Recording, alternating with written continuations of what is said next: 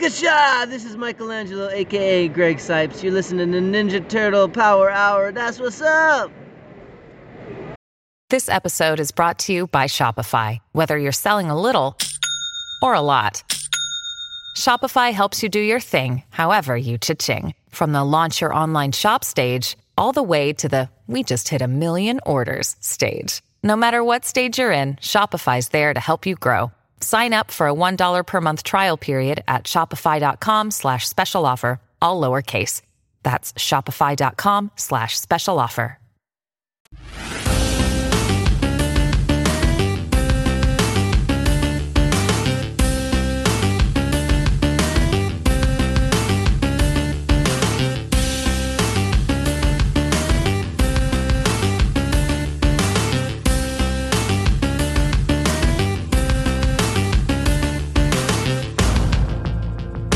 Welcome to the Ninja Turtle Power Hour. I'm Spencer Toon.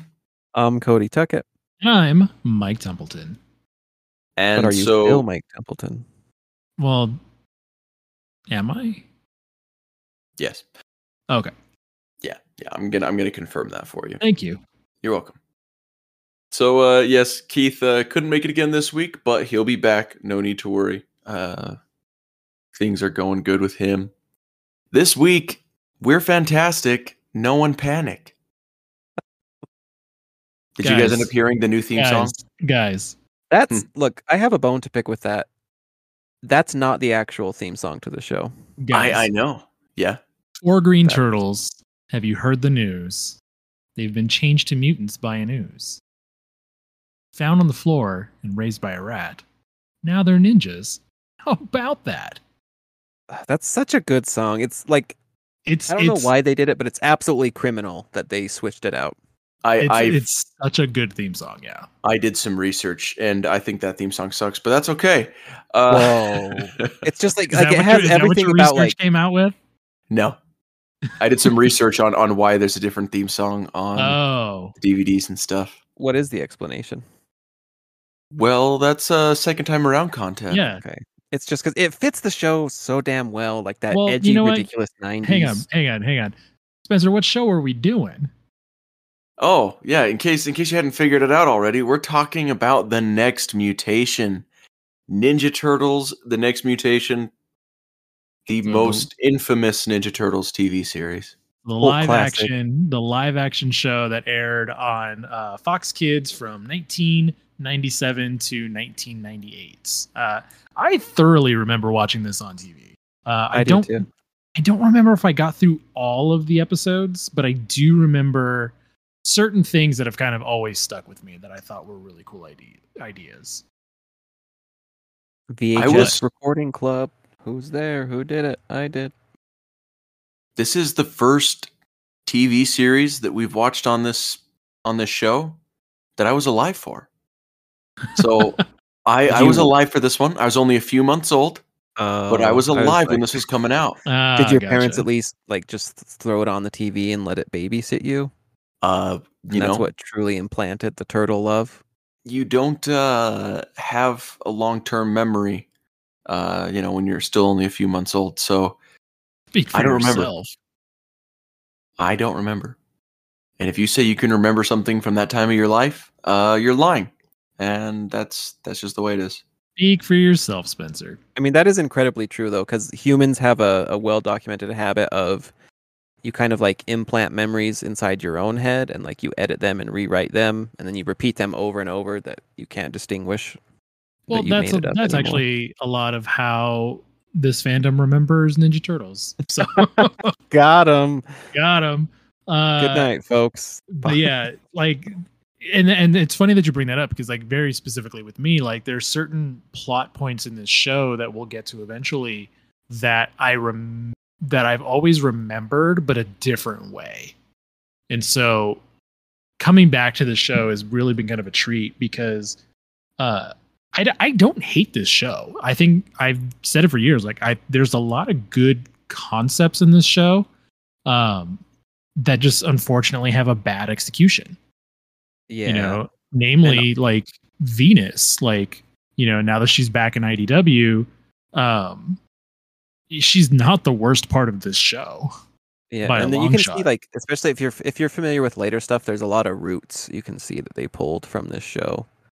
Yeah, like Um, there's there's a lot of stuff that like kind of comes back in certain ways and, and not just Venus.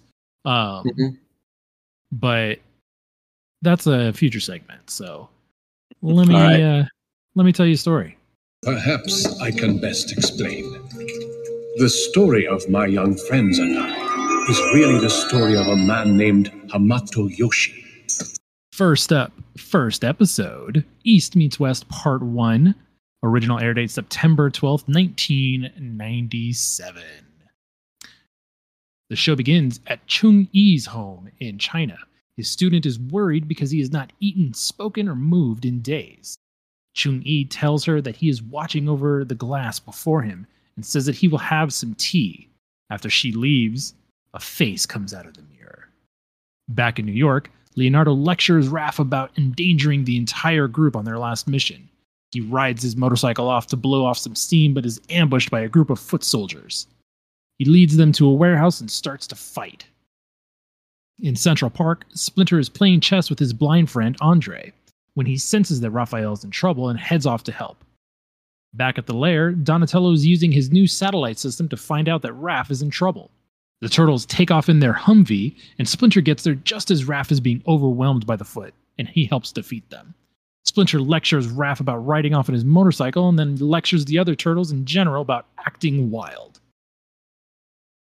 Somewhere else in New York, Shredder is unhappy to hear that his foot soldiers have been defeated by the turtles and Splinter again. He commands them to defeat the turtles by any means necessary. Back at the lair, Splinter is meditating, releasing his spirit into the realm of dreams. Chung Yi appears and tells Splinter that the realm of dreams is no longer safe and that the dragons are coming. After returning his focus to the world, Splinter talks to Raph about his anger. In China, things are coming to a head where Chung Yi decides it's time to explain the glass that he's been staring at to his apprentice. Thousands of years ago, dragons had ruled the world. Chung Yi's ancestors sealed the dragons away in the glass. The dragons have now found a way to the realm of dreams through Chung Yi's mind and, be- and plan to take back the world for themselves. Meanwhile, Michelangelo decides to ride his go kart in the sewers. The foot spot him and follow him back to the lair. Michelangelo crashes through a wall just as the foot soldiers attack.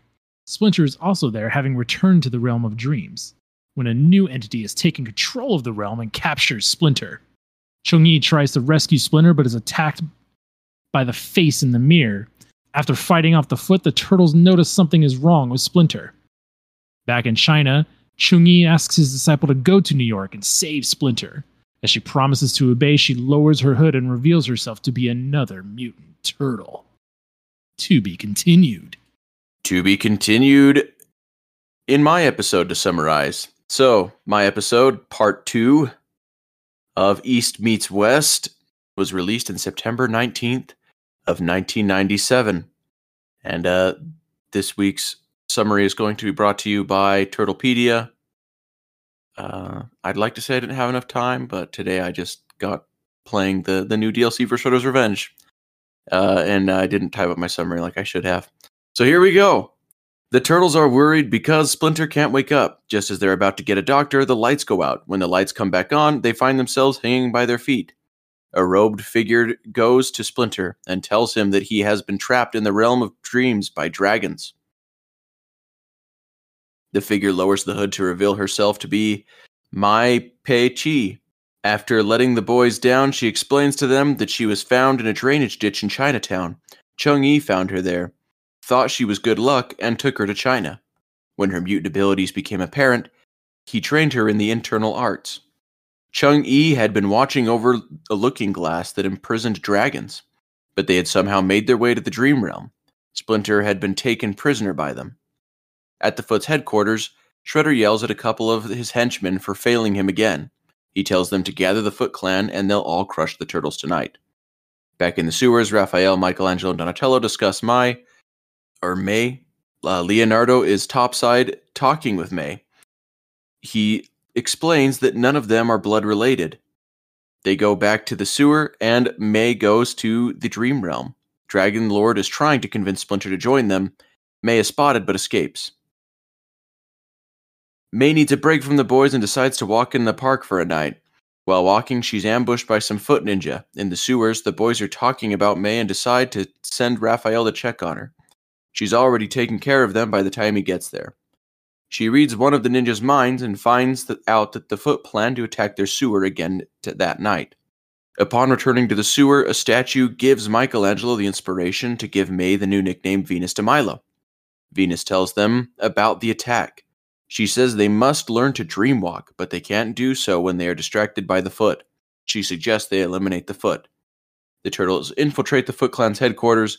All of the foot are there. As Shredder addresses the foot, the turtles drop onto the stage. The turtles fight the foot, but there's too many.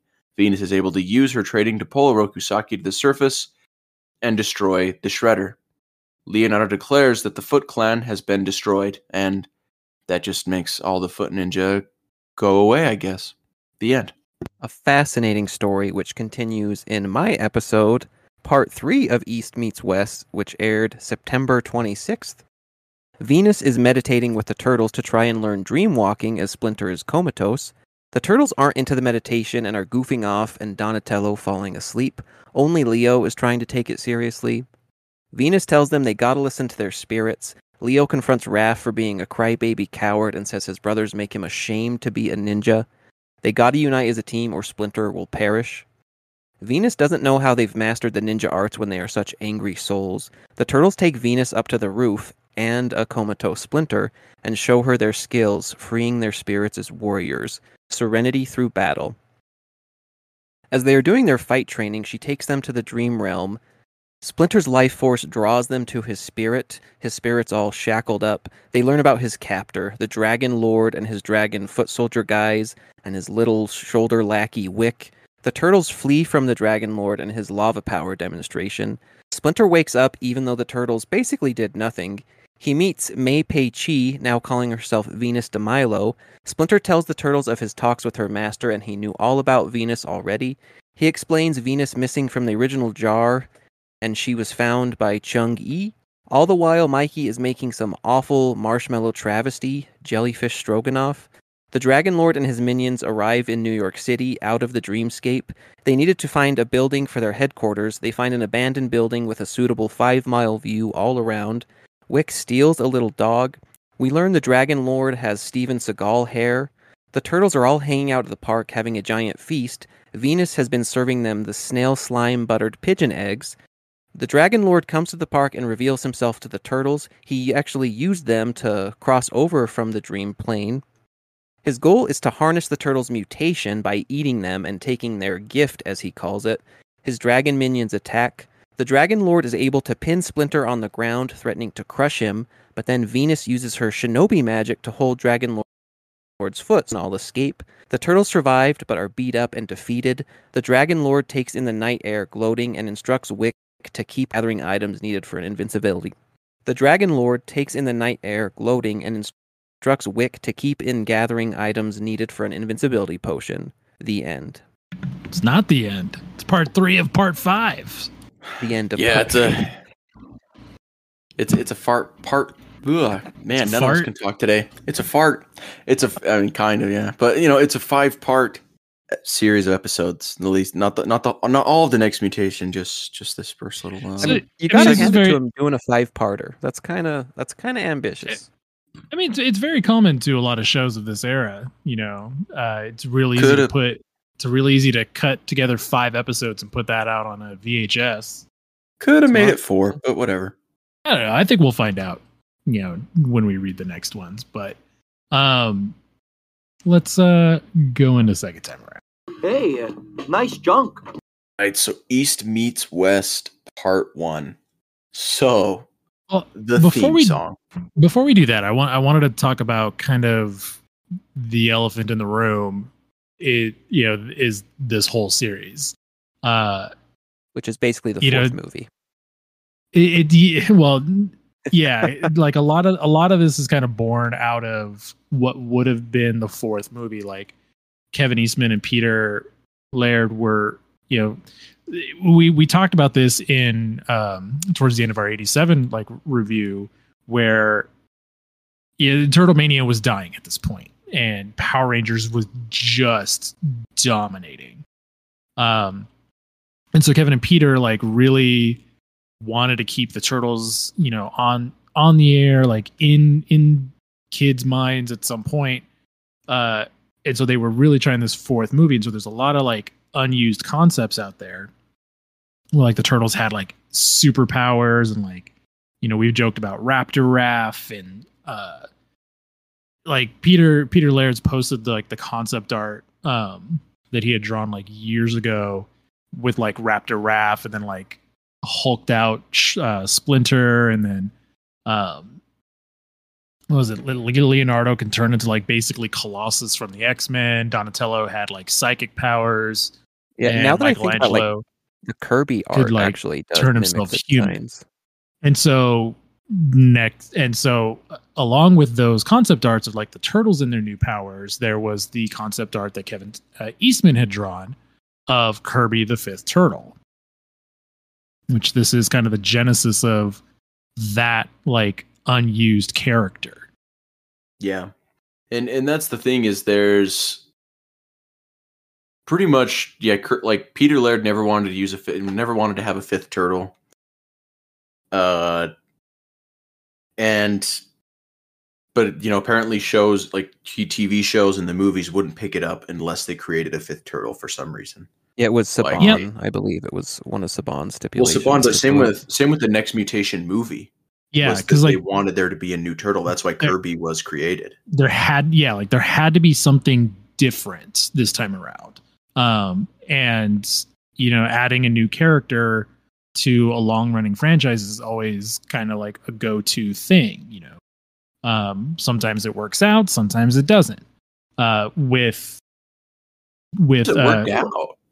i mean it i mean i think it worked out in this sense um Yeah, I would think it worked out in this, but also long term. I mean, we have And Jennika, so- we have Venus. yeah like eventually like you don't get jennika without first having venus uh I just so feel like most shows die whenever they add like a new character in or like well only franchise. only the bad ones I mean, like Frasier is a spin-off of Cheers. It's a kind of a storied tradition to just like tack on new things. I mean, there's like a spin off, but it's like something else when you're like, we have this cast of characters that you've gotten to know. It's the main group, and now we just kind of like add a new one, you know, because Carterize because it. the show is dying to save it. Yeah, to Carter or you know, like we, we always sit and you know hear about Carter and cousin uh oliver, cousin Oliver. Yeah, I don't know. It's and just so- interesting. and and so when when all the movie studios like weren't interested in that concept um you know in in kind of uh if you can't beat them join them kind of thing uh saban who was doing power rangers at the time uh was interested in doing this for fox. And uh but his stipulation was that the fifth turtle concept had to be a girl because it was a proven concept on power rangers already. You know you have a team you have a team of guys you got to have a one you have, you have to have at least one girl on the team. Yeah, it's it's the girl character, you know. and so yeah and so it's she's really not so a she's bad the idea girl at its heart. Like it's Yeah, a good, like, it- I mean, it's, it's- good sentiment. yeah like like like I said like she's not a bad concept and I love the way they introduce her um and like her kind of origin story which we'll talk about in, in a bit but the um but, but yeah and so and so like this this show gets a I mean this show's not good um you know it's it's it's schlocky in all the ways that like Power Rangers at least is like kind of charming in some of in like its cheesiness. Uh, I mean, I see what you're saying, but I would argue it's the exact same Power Rangers schlock. Well, but this is this is schlocky in later Power Rangers when we It- start it's getting also- into like in space because because this was this was airing alongside Power Rangers in space, Though I Um, mean, which is like what season like five of uh, Power Rangers. Um, something like that. like It's also the 87 six. series come to life. Let's be real. This is it's and, and so like yeah and so this this show like is kind of in a weird continuity because you know for for me growing up like i always assumed that this took place after the movies like it retconned a few things so like shredder's not dead after after um after part two, and you know they're living in the the abandoned subway from Yeah, from two and three.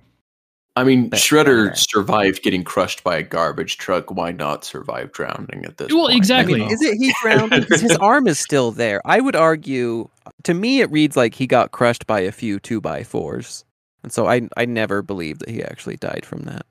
And so, okay, so this was what this was what, what I was gonna go back to. Um, what we were talking about earlier with like how we kind of rewrite certain memories of this, and so um, Either in- favorably or unfavorably. in um episode two when venus um erases shredder's memories or she like she like brings out oroku saki to make him see to make shredder Like- see like his bad self Shame himself and like destroys him or so i mean spoiler alert for later on in the series but like he becomes a hobo like he's living he's he's an amnesiac like homeless man and pretty dark actually. it's it's it's like it's pretty dark um and it's like he's. And so he's like constantly struggling with this good evil persona in his head. And to me, I forgot that Shredder was already introduced in the first episode. So I kind of rewrote that memory. And so because the the amnesiac homeless Shredder stuck out to me so much more as like a as like a neat twist. So like in my head, I rewrote the memories. Like that's how they br- brought Shredder back he was crushed as Super Shredder in, in Secret of the Ooze, and then like demutated and just became this amnesiac homeless man who didn't remember anything. That's and that's how we- like and that was that was the head headcanon I came up with. And so for years I was like, you know, thinking that was such a cool idea, only to like rewatch the show and then realize, oh, it, he he wasn't am- he wasn't Yeah, they- they they pulled this Oroku Saki was good at one point thing out of nowhere. Yeah, I mean, because like he apparently they, they did have plans for season two to bring him back. Yeah, like because there, we'll get. I mean, we'll probably get to that towards the end of the show because there's a lot of unused concepts. Like notably, April and Casey are not in this show, Yeah. yeah. like at all. Uh, and so there's there was talk of having them for se- seasons two and three, or uh, at least the next season. Um, but an, but another thing about this show is that like this show, you know, people talk about how the show was canceled because it was bad, and Uh-huh. or because like nobody watched it, and it's like that's not actually true. Um, the show did decent enough to get Had a a decent season toy line even. um the problem the problem was is that uh because this wasn't a concept like created by Saban like they were licensing it from Mirage uh it was too expensive and so Fox wasn't making the Fox wasn't making the money um that they were on Power Rangers because they didn't own the concept of the Ninja Turtles so that's why the show got canceled not because it was bad and not because nobody watched it Yeah, it's but the literally same like just- it alternate was- history where cost people too like much. TMNT three killed the TMNT franchise. It's Yeah. like, nah. like like those help like those things helped it but it's like it's just ironic that this show actually performed better than like people say it did Yeah, at the Um, time it wasn't like and granted it's not like I it's not like generally like all the school kids got around and were like, let's talk about turtles, guys, let's have a discussion. Um, but it's not like it didn't have the reputation of people hating it at the time at all. Well, there wasn't an internet to know that everyone was hating something, you know? Well, I mean, you still like you'd roughly Yeah. like you know like around the school. The what I can say is like just people either just didn't talk about it or were just like, yeah, it's cool. So it was kind of that area, but people people pin it like, oh, it was like the worst disastrous thing, and it like stole their childhood and cut into pieces. yeah and it's like it's like this show's not nearly as bad as as that like if you if like we said if you've watched power rangers up to this point which a lot of kids did then yeah Or like Beetleborgs. There's it's it's very much a show Yeah, of that's that era. that's what that so that's that's right the in. kind of that's the kind of cringiness that this show is because I hated Be- Big Bad Beetleborgs, hated with a passion, hated Big Big Bad Beetleborgs. Um, Uh, you know, the, the next mutation is still pretty bad. All right, I think that fine. well, the next mutation is on Big Bad Beetleborg's level of cringe, Mhm. and it's like yeah, so I don't think Mike is saying it. Me or Mike are saying it's like good, good, but Mhm. I, I think um the point that I would strike is if you say next mutation is bad, you also have to say like 87 is bad. You know, by that same light, like you have to be like that was terrible, and you have to acknowledge that the reason well, no, lot- I wouldn't. I a lot wouldn't say like that. certain things. I wouldn't uh, say that. I wouldn't say that because like 87 at least has like it has a certain charm and it also like takes itself just seriously enough to where like it's it's fun. This is like Um, I mean, I, this I would is I would argue this is. well, let me let me finish. Let me finish. This is so like all of the characters in this show are so like they're they're not really characters because they're all caricatures. Like Mhm. especially the turtles, like they don't. None of the turtles like really have defining personality. Like they're all they all sound exactly the same. Yeah, well, in 87, it's got like this tongue in cheek kind of feel to it. I would actually argue that this show takes itself more seriously, weirdly enough, than the 87 series. Like You know- I it's see that. I can see that. like like because like it just doesn't have like the self-awareness of what it is that the 87 series had.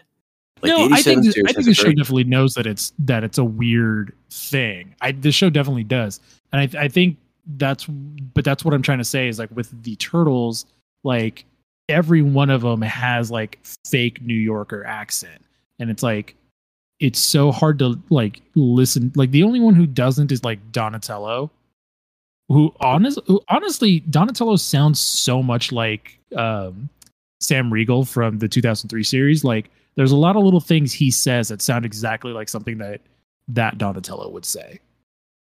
Yeah. Like I can 100%. I in fact I swear I have heard 2003 Donatello say certified turtlefied. No. I I can guarantee you that is somewhere in 2003. No. When all right, we'll, we'll watch it, and when we watch it, I'll I will wait, and we will get through the whole thing, All and right. he will have never said that. They don't. Uh. uh But No but it but it does sound so- it does sound like something he would say. No. Yes, that I agree. show. No. I agree. It's interesting, and this is this is what kind of brings out my point is because I'll be honest, like I know everybody loves 2003, and I get why, but I can't stand the animation, and I cannot stand the voices at all. Um, so I think it's it's interesting when you compare the two things with people who clearly love it, people who are like neutral. Um, but I totally see where Mike is going for. Like it does, they blend. No, I mean they they make like what the shell jokes, but that's like that's it.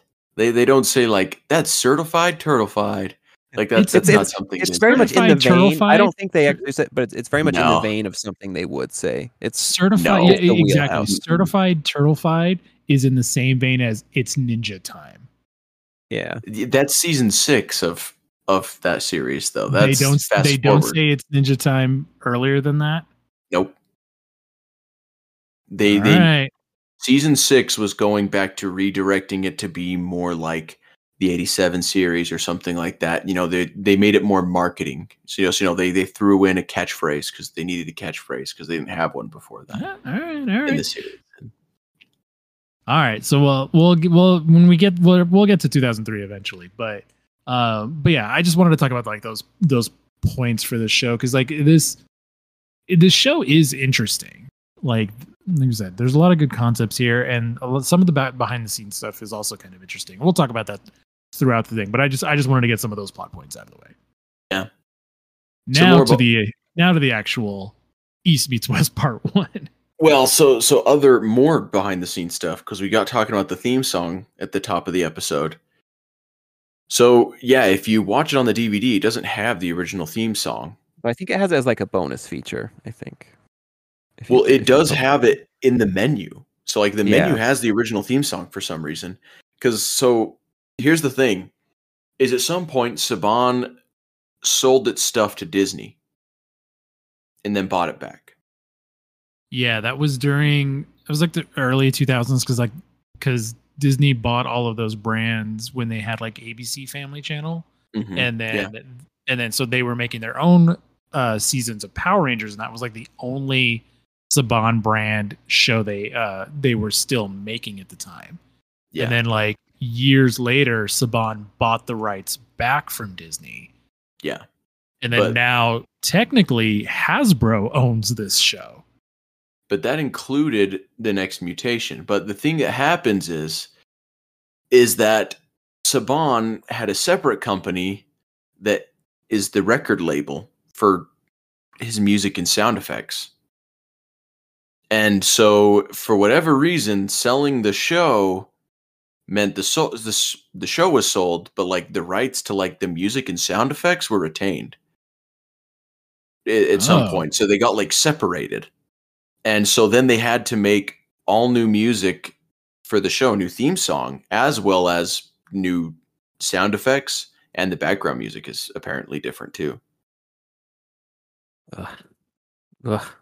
It might just be re-recorded of like the same kind of thing but either way it's it's not the like the original because for whatever reason because I I went like I went through tur- not Turtlepedia, uh, the Technodrome forums, like reading everyone's stuff. It's like I'm I'm trying to give the most simple version of it as possible, but yeah, pretty much the rights to the the soundtrack and noises got separated from the TV show, and so that's why there's a different theme song on the DVD. And apparently, it was an accident that, uh, or you know, something that wasn't supposed to happen. Someone messed up on making those DVDs Interesting. and that's why the original theme song is in the main menu when apparently it shouldn't be or something like that i don't know that that's, That's that that might not be that true but for sure at some point they were separated from one another they had to re-record things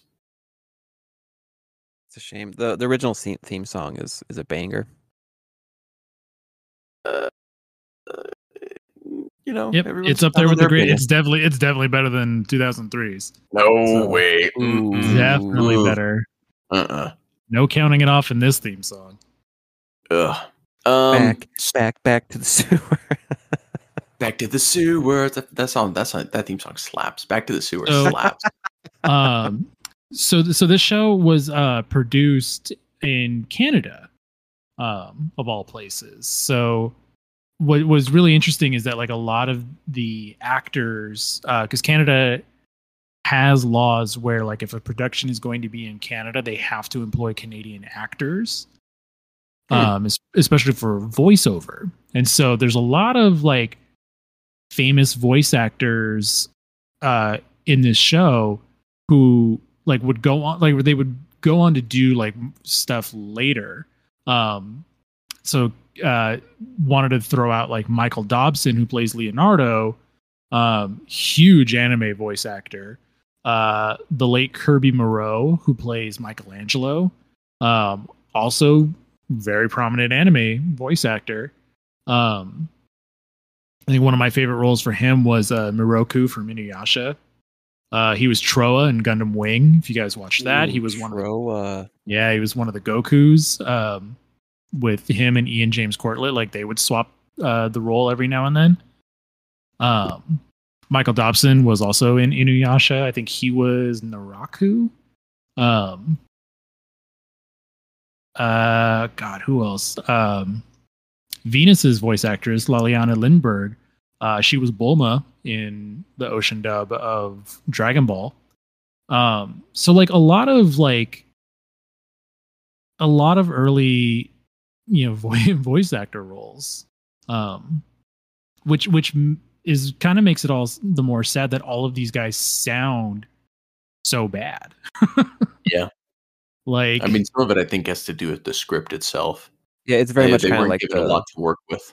Like the Phantom Menace Star Wars prequels Yeah. acting, where it's like uh, somebody saying like, "Hey, let's read that one again." Could have been like a dramatic improvement. you know and eh, yeah and so so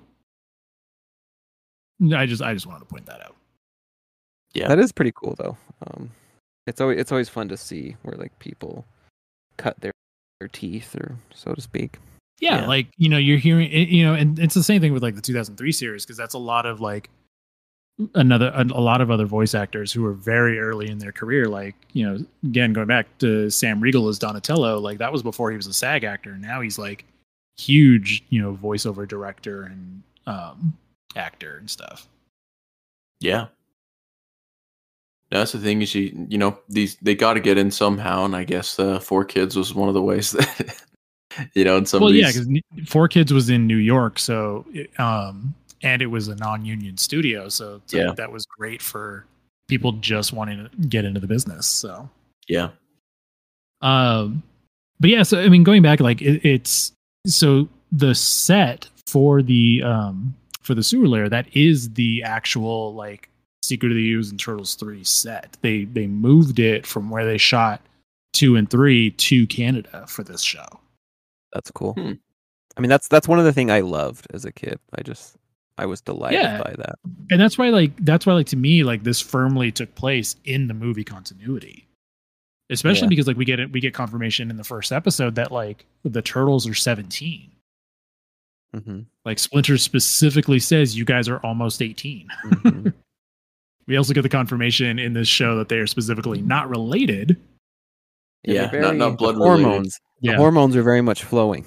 this is this is the Yeah. only this is the only version of ninja turtles where they went out of their way to confirm that they are not blood related it's funny because he tries to claim that they're pet shop turtles, which would mean that they're obviously not blood related. But if if a reptile breeder breeds a clutch of eggs, they'd probably sell them all together to the pet store, and then the pet store would Well, would like 'cause sell them and they'd Leonardo, Leonardo related. tells Leonardo tells Venus like specifically like we came from a like a turtle breeding farm.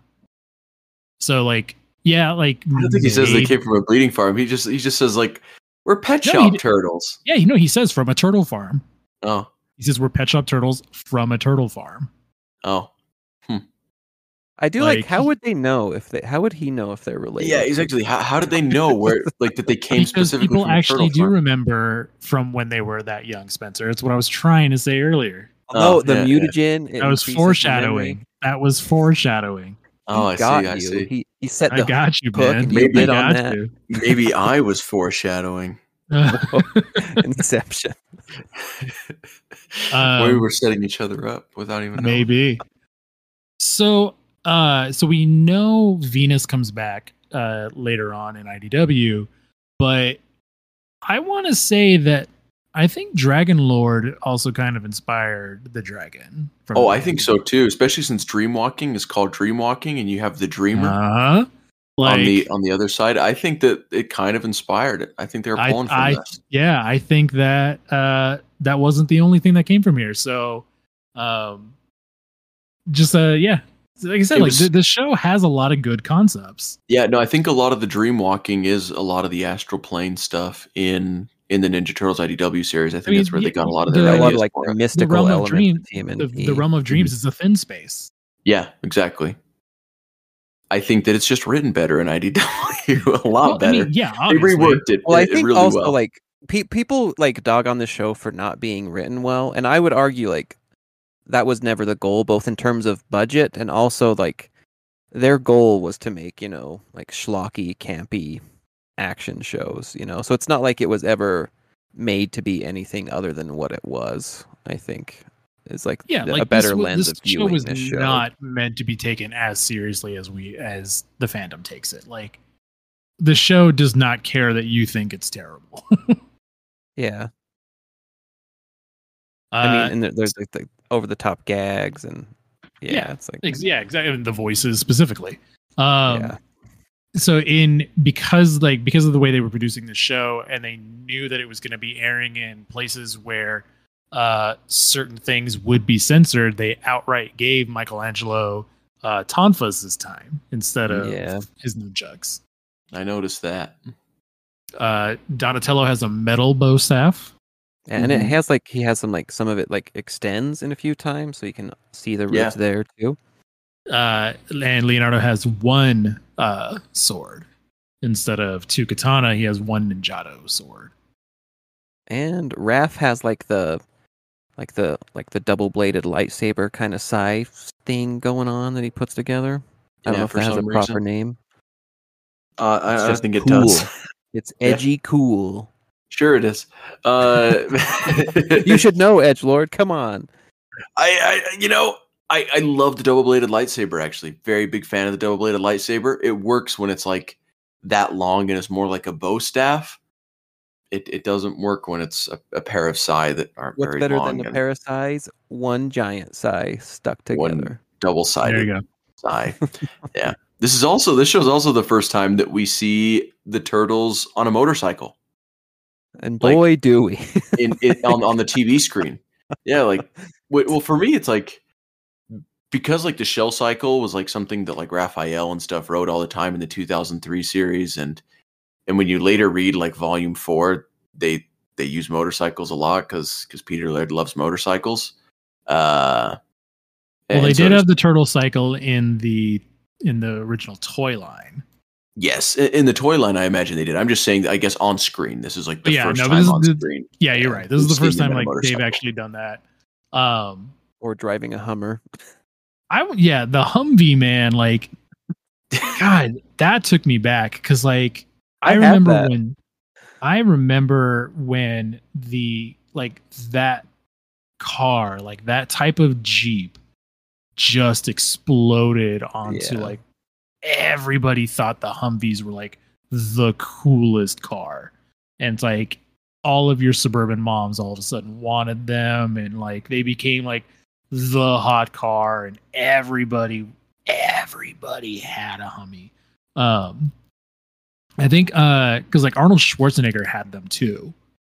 And like he would drive he would drive them like around Hollywood and like that was part of like what became this like culture about them. It's like it's just it's this huge military vehicle not made for um not the- made for the general well-known public. Ninjutsu travel device. Exactly. I mean, Splinter specifically calls them out for driving around in the thing.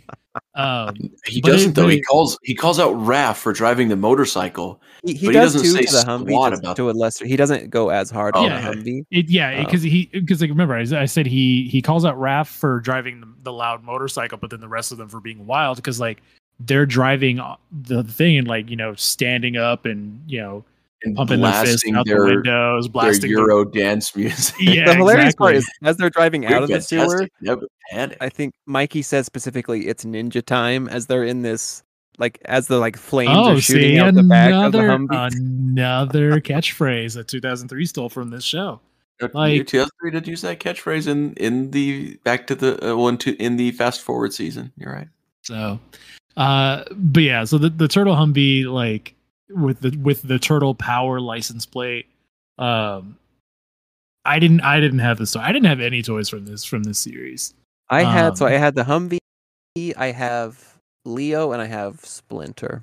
because back in high school, uh, I would go and I, I'd gone to like Peter Laird's blog, and it was on the Blast from the Past blog or something. Like he he used to have like a blog where he would post a bunch of like old art. So I'd originally saw like the Next Mutation movie art that we talked about earlier, and then also this stuff that was done by Michael Dooney. And I remember printing them out and like wanting to color them because they were really cool. And when you look at these suits, like they they very much translated Michael Dooney's drawings. Like the, those, these look exactly like those drawings. I think they're good designs. Uh, I, I, I, I don't know. I don't think it translated well on screen. Personally, I think the but- hard part is is budget. So like um, Yes.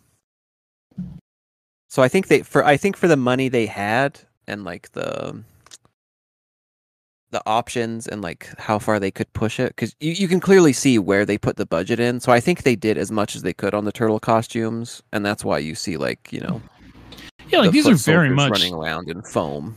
well, well, yeah, we will get to that. Um, like yeah, like these. I'm not saying like these are great costumes, but but but they very much look like Michael Dooney's art. Um, especially the stuff that he drew for this show. Like they look exactly like that. Yeah, I don't know. Maybe maybe it just I don't know. There's certain things that like like they have like the white eyes in, and it would look even creepier if these had white eyes instead of their soulless black eyes. Uh, but either way, I, don't- I don't know. Like it's there's just some things that just don't translate into live action very well. Uh, well, I mean, it's mostly it's mostly the face, and it's like if these weren't just simple rubber suits, then yeah, like they would look a lot better. mhm. Um, you And know, the if- bigger if problem is like the, the bigger problem is like y- y- you can do a suit that looks good and you can do a good suit that you can do like martial arts in. You can't have both without like getting like really expensive. Yeah, Yeah. and I mean, and they very clearly have like the they very at least clearly have two different like heads that they put on these costumes. Yeah, they're like Um, gap jawed fighting head. yeah. So yeah, we'll talk about that. Uh, but yeah, uh, East Meets West uh, part two.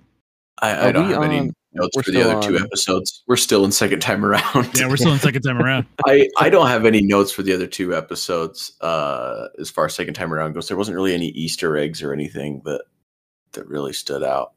Uh, I can't remember if we talked about the it on the show, but uh, Shredder's costume in this show looks very reminiscent of the one from the Super Turtles anime. yeah, we did we did bring that up. So, bringing it up again, then, It is that kind of like um like very specifically the helmet. yeah, like kind of that like exaggerated blockiness, if that makes sense. Yeah, Which I kind of dig it, but you know, they uh I, I I have some ideas they could have easily improved, I feel like. I don't know if it would have been safe, but they could have they couldn't have cost that much, fellas. But yeah, that's all. I don't have anything either.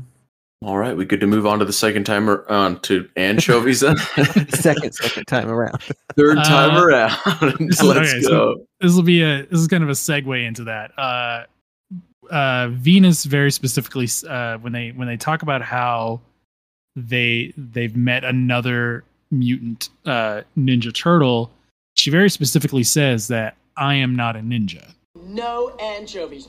You put anchovies on this thing and you're in big trouble, okay? I call it a law. She says, "I am shinobi," which means ninja. Yeah. Yeah. Shinobi is just another word for ninja. But Shinobi Uh, sounds specifically cool specifically a male ninja. Uh, Kunoichi is the is the female version of a ninja.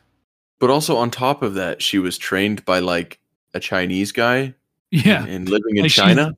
yeah, she's very much like very specifically. Venus's story is that she was the fifth turtle who washed away to Chinatown. It was picked up by Chung I, a Chinese national, and he took her back to China. She's very much not Japanese. Like explicitly, she is not Japanese. She's not raised Japanese. Uh, so her being a shinobi, and they're they're using shinobi as like a term for like a wizard, kind of like basically she's the magic user of the group Mhm. and but that's that's not a chinese word Mm-mm. and so it it it yeah the the first of very many culturally insensitive things that this show does That's just the late '90s, baby. But but like, like literally everything about this show is obnoxious. Like yeah like we were talking about it earlier like the voices for the turtles are, is it's they're very grating I don't Yeah, think the well, and- 2003 voices are that bad. Come on. Who? They sound the same. their to me. voices are better. Uh, they they're, they're I- not the same. They're like identical to me in terms of like grading. Well, michelangelo I- yeah michael michael wayne grayson's michelangelo yes but the others Uh, I'm good with I'm good with all those. But anyway, my point is is that there's also just constant sound effects. Like you'll start off the episode and they like bring up like the little mini credits for like the director and you're just hearing like whoosh, whoosh, like every single time one of them's coming up and people are having a conversation here. Like there are things going on and I'm hearing all these obnoxious sound effects from every single like little word popping up on screen to say who these directors are. Then you'll be like in the fight and they'll like kick someone in the butt and it will be like you know? Yeah, like because you that's like what you were talking before, where they like the whole like audio rights thing, where they like switched it yeah out. so like this is so those are very much like power ranger sound effects or like not even just power ranger sound effects like these are the type of sound effects that would be on big bad big bad beetleborgs. Like these were these were saban sound effects. And like that's how you knew this was a saban show at that point like Oh, once they got out of the mighty morphin era and they started doing all these other shows like that was very specifically them they're uh, so obnoxious yeah yeah and and it's it's like all the time over everything like and they're they're just very noticeable you know it doesn't sound like the actual thing moving. Uh, a- and you'll hear sound effects at all different random moments. You'll be like in the middle of a fight, and someone will hit someone, and will, they'll decide to not even do like a punch sound. It'll be like you know, a, a bass drum or something or whatever to, I guess, add comedy to it. Uh, yeah, sound effects, music. Uh, it, man, yeah. The the turtles themselves, like even even just their writing, like constantly, like is kind of more like part two, but it all kind of bleeds together. But like the constant fawning over Venus and like Michelangelo being like freaking creepy with Venus. I mean, they're all creepy to their own degree. Like it's just as creepy when Leo's like, you know, we're not related.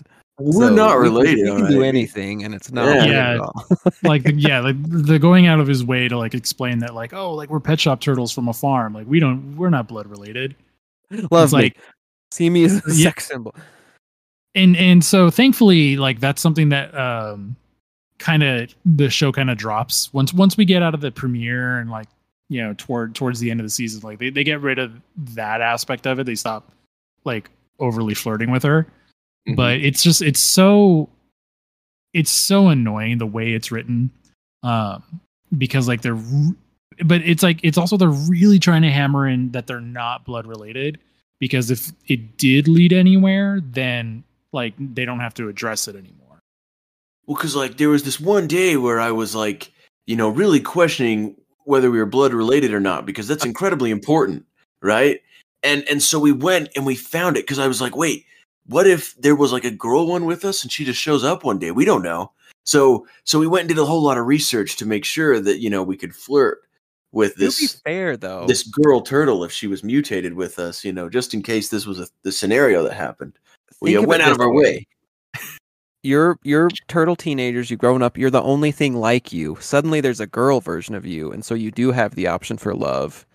I would argue you would very seriously need to know: Are we related? like, am I alone in the world, it's or could not this be a thing? like it's not a it's not a bad thing i'm gonna go out and say it like it's not a bad thing to kind of for, for them to be interested in like an you know another person of their species because like one finally exists Yeah. you know it's it's it's just a, the way they go about it in the show is just so cringy and weird Yeah, it's it's Um, Mikey and- sitting there calling her a hottie every chance he gets, and her being like, "Don't call me a hottie," and then he also continues to keep. Well, there's also one it. where she's like, she's like questioning. She's like hottie because she's also like part of the part of the gag is like she has very she like, broken she- English. she's fr- like she's very phrases fresh off the boat kind of thing Yeah. like she's she's she's from china like and so she presumably speaks chinese like english is not her first language Yeah. To me, it, it kind of blends into like uh, a, and maybe because I was just alive back then, so it's like this kind of like late '90s jackassery is like melded into who I am as a being. But stuff like this, I can also kind of enjoy on that level because it was just such a goofy time. I don't know if Mike feels the same way, but there's I mean, there's like- a certain part of it that kind of hits for me because of that. Because it's like, yeah, we were all dumb and thought stuff like this was awesome back then. I, I mean yeah like we were used to this kind of writing back in the back in the 90s like it's it's it's cringy and uncomfortable to watch now but like at the time like this was these were how all of these shows were you Mhm. know um that, that's just how these shows were for kids so yeah, like i'm not excusing it because it's still not good but it's like eh. Yeah, I don't think Yeah. it needs to be excused. I think it's just like a very much a product of its time, and so Yeah. I, I think you can't you can't like look back on something which what this was like twenty almost thirty years ago, and be Uh, like I and mean, apply 90 modern 97. standards to it. Nin- Like you can hold 97, stuff we're to like a high years. bar, right? But it's also like you know there's certain things that just weren't in the consciousness at the time as much as we would have wished they could be. So it was just it's always going to be locked into that. Yeah. No, it, it's a product of its time now. eh, But you know, either way, it it I don't know, it sucks. But uh, horrible. the other the other the other problem with this first episode is horrible pacing. Like Um, I actually enjoyed super slow. Like I the- find to me, I find like it's because I I was gonna say like um, if you're gonna be bad, at least be snappily paced. To me, this all like breezes by. Oh Yeah. man, no, no, like the the dragon plot is very, very slowly being unfolded at the very beginning. Like you just get like a That's hint true, of where an he's, like, idea that there's endless staring at the something mirror. happening. Yeah, and and then during the whole thing, the turtles don't do a single meaningful thing. Like you got like Raphael gets like in a fight with some foot ninjas in a in a warehouse because they just jump him. They go and and get him in a very low stakes fight that doesn't feel like there's any stakes. The stakes are his bike, man. They like- they come back to the lair. There's just some moments where they're just like talking and, and goofing off. Then we cut back to Splinter being in the dream realm, and like it, oh, and then and then Foot Ninjas show up. They attack the lair, and they're just like, oh yeah, this is whatever. It doesn't matter. They beat them up, fight them. They they run like they they figured out where they live. Like this should they're be a not big moving deal. again. They're like, we're we're we're not moving. We're Like they're just like, yeah, this is whatever. Yeah, we could be surprise attacked at any moment. If they're actually competent, they'd probably kill us in our sleep. But So You know. yeah. Speaking like, of speaking of God, the Foot Clan. Like, what a disaster! you can see where they put the budget and where they did not put the budget. Like, like, God, like there's no like the the the the the costumes are just their pajamas. yeah, you can Yeah. literally tell. And I was saying before in our chat, like it's literally they're like, you know what? We don't plan to keep them. They're gone by episode three. To hell with it. Slap on whatever you have lying around the house and hop in there, man. Yeah, like it's just they're so bad. Um, like some of them, they, some of them look like leftover, um, leftover masks from the first two movies. Uh, and then others are just like ski masks. And then there's like Like, one they- guy you who's literally like, went to Spirit Halloween and you bought like the the crappy ninja costume. yeah, and it's like one of them is like one of them is like a ski mask with like the the face cut out, so like he literally you can just see his whole face. It just it just looks like a balaclava. And it's like it's it's just it's so bad. Uh, and, and it's like it it and it feels like the Foot Clan is just so like fallen so far since like Secret of the Ooze. It's, I mean, you cut off the crime, their sources of income. You know, Yeah, and so it's like I like the aspect of like the Foot Clan really kind of just being so far gone, like just just, just an entire joke. Like that's an interesting concept, but that's that's not what they're going for here. yeah, Like, they just they're did not- it badly. They just did it really badly. What part does does what makes me uncomfortable is Shredder's costume, where he's like it's obnoxiously tight to the point where it's like it's not like form fitting and muscular. It's just like your shirt's too tight, man. Like you need to. Yeah, exactly. Like it, it, it just looks it just looks like he's wearing a tight shirt, but it's not. It's not like a in a cool way. yeah, it's Uh, not like comic book where he's like rippling muscles. It's just like it's and like his his like claws on his on his wrists are like weird. Like he doesn't have them on his hands like and he doesn't have like the gauntlet going up to his elbow. It's just like these like bracelets with like really weird spikes on them. And then like yeah. that's kind of it. Like those are the only spikes he's got. Yeah. because even his even his shoulder blades are just are are just shoulder pads I was thinking they literally could have just got like some sheet metal, like you know, you know, round off the edges and slap it on there, and even that would look better. I don't know why they thought, and obviously like it's budget and they just didn't care. But it's like you know what, this very clearly silver foam flappy thing. That's it. That's the way. Like, how hard is it, even to get like a metal bowl and just like bend it differently or something? Like, And I- I the- can't- and and like the main foot soldier who's like and, and that's the thing is like some of the foot soldiers are wearing like red bandanas some of them are wearing purple bandanas. It's like different factions. like yeah like okay like maybe different factions like they're all not wearing the same black. Like uh and then there's like the one guy with like the padded vest but it's like it's not even like a it's not even like a cool looking padded vest. It looked or like a or like a tabard or like anything interesting like put over him it, it looks like a weird like sleeveless sweater. It's so baggy and Spirit like Halloween uncomfortable only has so many of the same costume. They have to. And it's just like- and it's like it's like really shiny and glittery. Uh, so yeah, just the the Foot Clan just looks terrible, and it's like Yeah. it's it's em, it's embarrassing. But it, and and that's the thing is like I wish they had leaned into it to really emphasize like this is this is a ninja clan that's on the decline because like they've been defeated so many times, but that's not what they're going for, and it's like Yeah, that's some- that's some what makes it turtles quips would would make it fun, but yeah, like the turtles don't even like, hey, like we've stomped you guys before, like you're still doing this, like kind of thing. Like, nothing. There's nothing like that. It's just like, oh, it's the Foot Clan again. Like, I don't know. Like, I just I wish they had leaned into it. yeah, a little more presence of mind could have made like the schlockiness. Well, there's there's just no stakes at all with the Foot Clan. Like they just feel like they're just I mean, like it- this like mosquito that kind of just tries to land on the turtles and they just swat them away. It felt, that's all I mean, it are. felt what they are, what excited. It felt for in the exciting. Story. Like, legitimately, the only time I felt like any kind of excitement was when they did show up in the lair because it was like, oh crap, like the t- uh, the Foot Clan like knows where they live now. Because like last time, like having watched the movies, you know that was a big deal.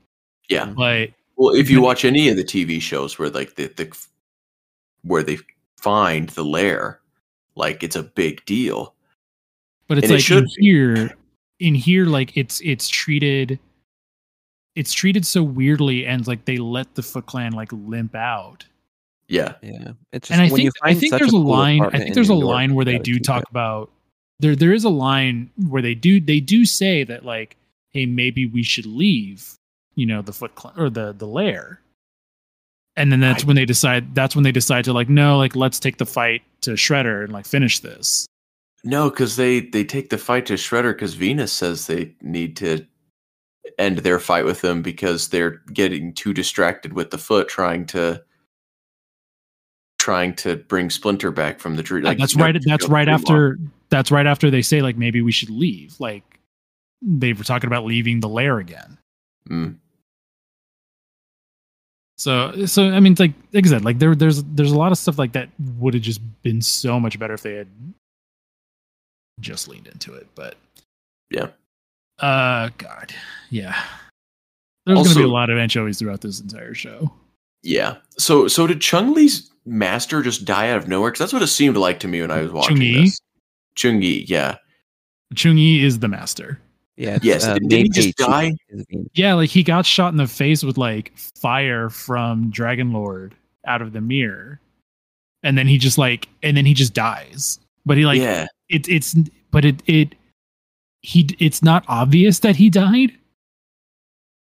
It's like he just he just does. Like he, he doesn't look hurt, he's not burned or anything cuz like it's like weird like you know early 90s CG fire. Mhm. and so it's like it burned like it, it explodes in his face and he just kind of falls backwards and then still talks to her and tells her to go to america and then it's like then he just kind of it's implied that he dies and it's like it's so not obvious that he does Yep. And whether or not that's like the actor or um or just anything else but it's just like ooh, it's not it's not very good Yeah. Anyway, that's it for part one for me. I'm good there. So Yeah. moving into moving into part two. Uh, I mean, I don't, I don't care for the for the turtle Humvee. I don't care for just a lot of the stuff. Yeah. I mean, I I enjoyed it as a toy. Um, I it was really cool to have as a toy, but yeah, as a as like a, and it's always kind of tickled me because they're kind of guilty of this in all the iterations. Um, where it's like Donnie inevitably builds like some awesome turtle van, and it's like, yeah, you're gonna get arrested immediately. Which I, w- I would love to see like the Humvee get pulled over and like shook down by the cops. like, I think one of the issues is that like the suit actors for the turtles, and like, I mean, just for eh, all the suit characters in this show, like they have this they have this thing where they they have to constantly be moving because they're Yeah. they I don't know if they're like they're saying the lines like I don't know if they if they're given like rundowns of the scenes or like how I, I don't know the direction that they were given to perform all in these scenes but it's like they're constantly moving. And this goes back to like what you were saying about the sound effects. It's like you know every like hand wave they do is like a like it's it it it's so weird. And then like it um and then i just i found it funny because i was i was looking up all the different suit actors and splinter is is played uh by a like she was like 20 years old it was like a 20 year old woman That actually And- makes sense. Like, because when you like- watch Splinter, it's like there's just his, something. his movements are very feminine well, it's it's also that, but it's also like unsettling. Like, if I met that Splinter, it's like you get the hell out of here. it's like, it's weird when you look at it when you look at it and like now you're that you know, me out. now that you know that's a woman inside of the suit like you can see the way she's moving and it's like it makes sense and then it's like and then it's funny because it's like this is a very like leggy splinter like his Uh-huh. robe is very short and his legs are very long Yeah, it's just And and so they just like they chose such like a odd. It's just like a fluid, creepy old man kind of way to walk. It's just like you Yeah. gotta stop. Like There's a- there's a the park. it's it's the part when he like when uh he's playing chess with Andre in in the park and then like when he when he senses that Raph is in trouble and he like runs out of the scene it's so funny the way like cuz she's she's like trying to make him an old man but she's also really trying to run out of the scene Yeah, and yeah. yeah. Actually, that's my Um, biggest anchovy. Splinter in this is like he creeps me out. He's a weirdo. yeah. I- I don't like him. There's there's like there's like a moment, and I think it's in the third episode where he's like laughing and saying that Oh, he- his like in the creepy middle of the fight. laugh. Yeah. Yeah. No. Yeah. And then like his his like ninja technique when he when he fights the foot ninjas in the first episode is just spinning around in a circle with his stick yeah. and it but it works so Yeah, that part though, that part, that's where I, w- I was saying like the fight scenes aren't any worse than Secret of the Ooze 2 when like Mikey is like knocking people out with a yo-yo where it's like around the no world. because that's no because like that was funny like that was funny in a sense that like funny, it but was- it's also like when I watch it as an adult, it's I can't get it out of my brain. Like these people aren't knocked out. What are these? Like you get hit in the head by a yo-yo and good night. i mean it's it's different. At least a because like stick. At it's least a different stick because like that's have real- interesting whereas like splinter is just spinning around in a circle like a cartoon character it's like Yeah, yes they're, like- they're both cartoon characters but it's the way each one is done is is a lot different Yeah, So like, like did you Secret ever of the play Ooze. Super Punch Out? Hoy Quarlow mess you up. Okay, with his stick. but, but like but like Secret of the Ooze will make it like actually look like they you know actually hit someone. You know, like the No, old Turtles movies. no, yeah, like you're- it'll actually get no, kind of no, no, close, and it will be you're- it's it's It's- shot. it's- no, much he's. That's right. not It's- real. it's the Secret of the he- he's Ooze right, does though. not It's make it look like they shot. actually connect. No, see, if rewatch Secret of the Ooze and tell me that it looks like they're actually connecting with those It's blows. better no. choreographed and it's better shot. no, It I is. w- I 100% disagree. That's that's Well- rewriting reality. No, you're It's talking just to as- someone. It's I just as have- schlocky as and terrible. You're Like talking to that someone that who beginning has fight in Secret of the no. Ooze is awful. I have no nostalgia for Secret of the Ooze. I don't even really love that movie. Then it's just delusion. It's it's Like, shot better. It's No. shot and choreographed better than these fights are. Some scenes, but n- not the majority. Like to me, All they fit the right in with each other. No, no. All Dude, right, Secret of the Ooze is super goofy and schlocky. all right well no one's denying that No, No, it is, but, it's a goofy movie. Like but it's sure. shot a lot better than this is Equally bad. Yeah. I'm going on the record. Equally bad choreography. All right. Well, you can. episode part three of the five parter Well, uh, one second here. Part two. Okay, this, I this do. episode's already, this episode's already long enough I know, I know, but I, I do have one thing because this is like a thing overall for the series. I hate that they just renamed Venus Venus. Like, yeah like she should like- go by her actual given name. Like, why on earth would she come here and then you're just like, oh, you're here now. We're gonna give you a different name actually, and she's just like, oh yeah, I'd rather be called Venus de Milo instead of my given name I've had my whole life. Like, Yeah, I get it. that's, That's a little that's a little weird because it's like Michelangelo gives her the name because she's like she walks in from the park holding a statue, like a head of a statue, and he's like, Mhm. "Oh, you look like Venus, like you know, oh my own Venus de Milo here in the lair," and it's like, and then all the turtles just decide that's a good nickname for her, and she has no agency, so she doesn't like. Well, she also likes it. Like Well, she she like He's likes it, but she doesn't cool." like. They're, I- she's I- not like yeah. they're not like forcing her into it. She's not. She, I mean, I just don't mean- think that someone would just be like, "Oh yeah, I'm just Venus now." Though, like, I, I mean, maybe some people would, but it, it just seemed weird to me. I mean, Yeah, I don't okay. know. A lot of people do like take on like a different name and like you know call me Spike now or you know. So it's Yeah, not. but, that, but yeah, but, but that but that's that's a difference between call me Spike and versus calling her Venus. I think in the episode she does say she likes Venus. She likes it. She should say that she'll start going by it and things like that, but I don't know. It's anyway to me, it's mean, if just she weird. It doesn't to, she could feel magic naturally turtles. written. She's the toughest one of all of them. She could wipe the floor with all of them if she wanted. that to. is true. She she very much could beat all of the turtles. Oh yeah, that's that's a, that's another thing. So that that is actually from this episode. Why on earth did she just attack them and beat them up in the first moments of getting in the lair and tie them up? What what why? She had to she had to make a point. Yeah, what you gotta point? What? meet the new boss. I'm the sheriff in Yeah, town. fellas. exactly. And they're creeps, so they deserve it. Exactly. But they're not even creepy to her yet. That's the she thing. is knew they're she has even- special She mystic powers. Yeah, she, she can knew. sense She it. knew She's ahead of reading their thoughts. there, there was literally no reason for her to just she meets them and she just beats them up and ties them up like wh- why I, did, mean, like because they're giant mutant turtles. It's really weird. but but she She's knows shinobi. knows That's where she's going. do. She knows That's what who's shinobis here. do. it's uh okay whatever okay we can go on to three now Uh, I didn't I didn't mention it um, earlier, but the but it's in all of these. Like the there's a shot of Leo in the theme song uh, where he's wearing a white or a yellow bandana.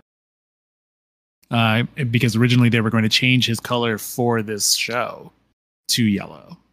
oh because because venus cool. was gonna be the 'Cause Venus was gonna be- Yeah, Oh, so it's like so rather than having two blue characters, so they wisely decided against that and kept Leo his blue color. But it's like, why didn't you just give Venus the yellow color? Or give Mikey the yellow color. Or There's you know lot of- what? I I think I see why why they didn't do it because Venus is supposed to be Chinese, and they had that problem with uh Trini in the original Power Oh. Ranger series where she was the Yellow Ranger. yeah So maybe that's why they didn't do that. Mm, that that yeah. could be it that makes sense why not make her pink then i mean i guess that is Well, just as yeah, much Yeah, a light you- you red wanna as just- cyan as a light blue but Well, but I mean, you don't want to just have like you know the first Well, girl turtle yes, be the yeah. pink one. well there's the stereotype as well but yeah Oh, I think at the time uh, they, they wouldn't have cared. They wouldn't. Yeah. I, I, no one was using black you could put her in black I mean, you know yeah, i mean fair. slash is I a think- thing in I think the with light blue. cartoon Kirby Kirby was fine. supposed to be black, so Yeah. all right. Is that enough Um, anchovies on this pizza? My only Um, real anchovy um, is the stupid gaping mouths. I understand why they have it. You know, when they're doing the freaking martial arts, they have to be able to see. Yeah, I like don't the know, fight the dude. fight heads are really bad, especially like there's there's like Raph driving and it's like the mouth Oh, is the- just on the so wide motorcycle, his- open. Yeah, it's just my God. It's like, and again, it's like arrest this man, call the cops. I'm driving on the road, and there's this giant slack jawed turtle man. Yeah. like terrifying. Like I don't care. There had to be like I don't know, do like a mesh thing, like like mascots do. There's there there got to be a way to like not do the the gaping jaws. Yeah. No, my I've got I've got so for part three, at one point I think Donatello says Shelladelic. Like I like. Another I'm classic okay. 2003 catchphrase. no, no, no, I'll 'cause I, I'm murderize okay with shell puns. I'm okay with shell puns, but make them actually like work. Like Shelladelic? Psycha does not sound anything like shell. Like Shelladelic, Um, psychedelic, it doesn't work. It I'm doesn't gonna allow it. I'm gonna it allow does it. Yeah, not work. no, I'm gonna at allow it. It is that's a reach. definitely again, It's that's awful. definitely something they would have said in 2003. so- No, it That is is not. turtles. That is No. turtles. That is appropriately turtle schlock. Yeah. They'll they'll say something like, "I'll get That's- knocked on my shell." I like he knocked me flat on my shell, that or is get off my that- shell. They'll say something like that, but they wouldn't say something like Spencer, shelladelic. that not is a thing. certified turtleified. Okay. No, all right, whatever. This is not a thing they'd say in the 03 series, and everyone who Alright. watches the 03 series will agree with me. Sure. Uh, The last All thing right. is that they now. have this fight with the dragons at the at the end of the episode or you know towards the end and they they technically lose the fight but like the whole thing it never really feels like they're losing like there's only one moment where it feels like they've been backed in a corner and then they just launch donatello into a bunch of them and knock them all over and things are good again and then suddenly it's just like they're back at the lair just like nursing their wounds being like oh man we lost we did so bad and it's like it and it just never even felt like it the whole fight and well, also I the have dumb this- thing Mhm. is Venus is like she does like her powers to hold the dragon's foot, and like the guys behind him are just like, "Well, he's got him. Like we can't do nothing now." Yeah, like it just it just never feels like they're like on you know on the back foot. Like it never feels like they're on their heels like during this fight until like they you know be right before they chuck Donatello at a bunch of them, and then when Splinter has his foot on him, but then yeah, Venus just launches him off, and then they run away. But like they they were winning the fight like the whole time before that. Anyway, it just didn't feel like they were actually being overpowered uh, because they were too busy, you know, making the turtles try to look cool, uh, fighting the dragons. Yeah. Yeah. All right. And that's it for me. It's almost nine o'clock. We gotta go. We gotta Yeah. go. Yep. I love being a turtle. Then we'll move on to there. This is probably gonna be our shortest segment. Not for me. I love being a turtle. I this is just in general. I, I I I do like Venus. I think she's I think she's fun. I think she she does have a, new- a new dynamic that we hadn't seen in Turtles at this point. Like she she's filling she's she's not just filling or she- she's definitely not filling April's role because April like was their window into the human world. Like uh Venus is very much giving them that window into like the mystical side. Um but she's also learning from them how to exist in like you know america so it's it's an interesting dynamic for them I, I wish they had played it up that she was a sister instead of a romance uh romantic interest but i i, I like venus i like her a lot Yeah, because she does also give him the whole like, you guys, you realize you're jackasses. yeah like she Like- puts them in their place like you know and and yeah as as a bunch of 17 year olds uh they are jerks they're they're very much like they need to be put in their place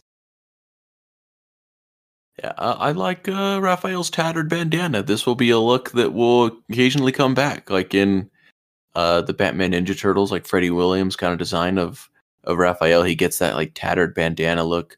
I, I like that. IDW series. yeah Or the current IDW series. Yeah, they, they think do yeah, that as well. on record. Not Santa liking it. Loco's drawn him that way a, su- a couple times. Uh, Mhm.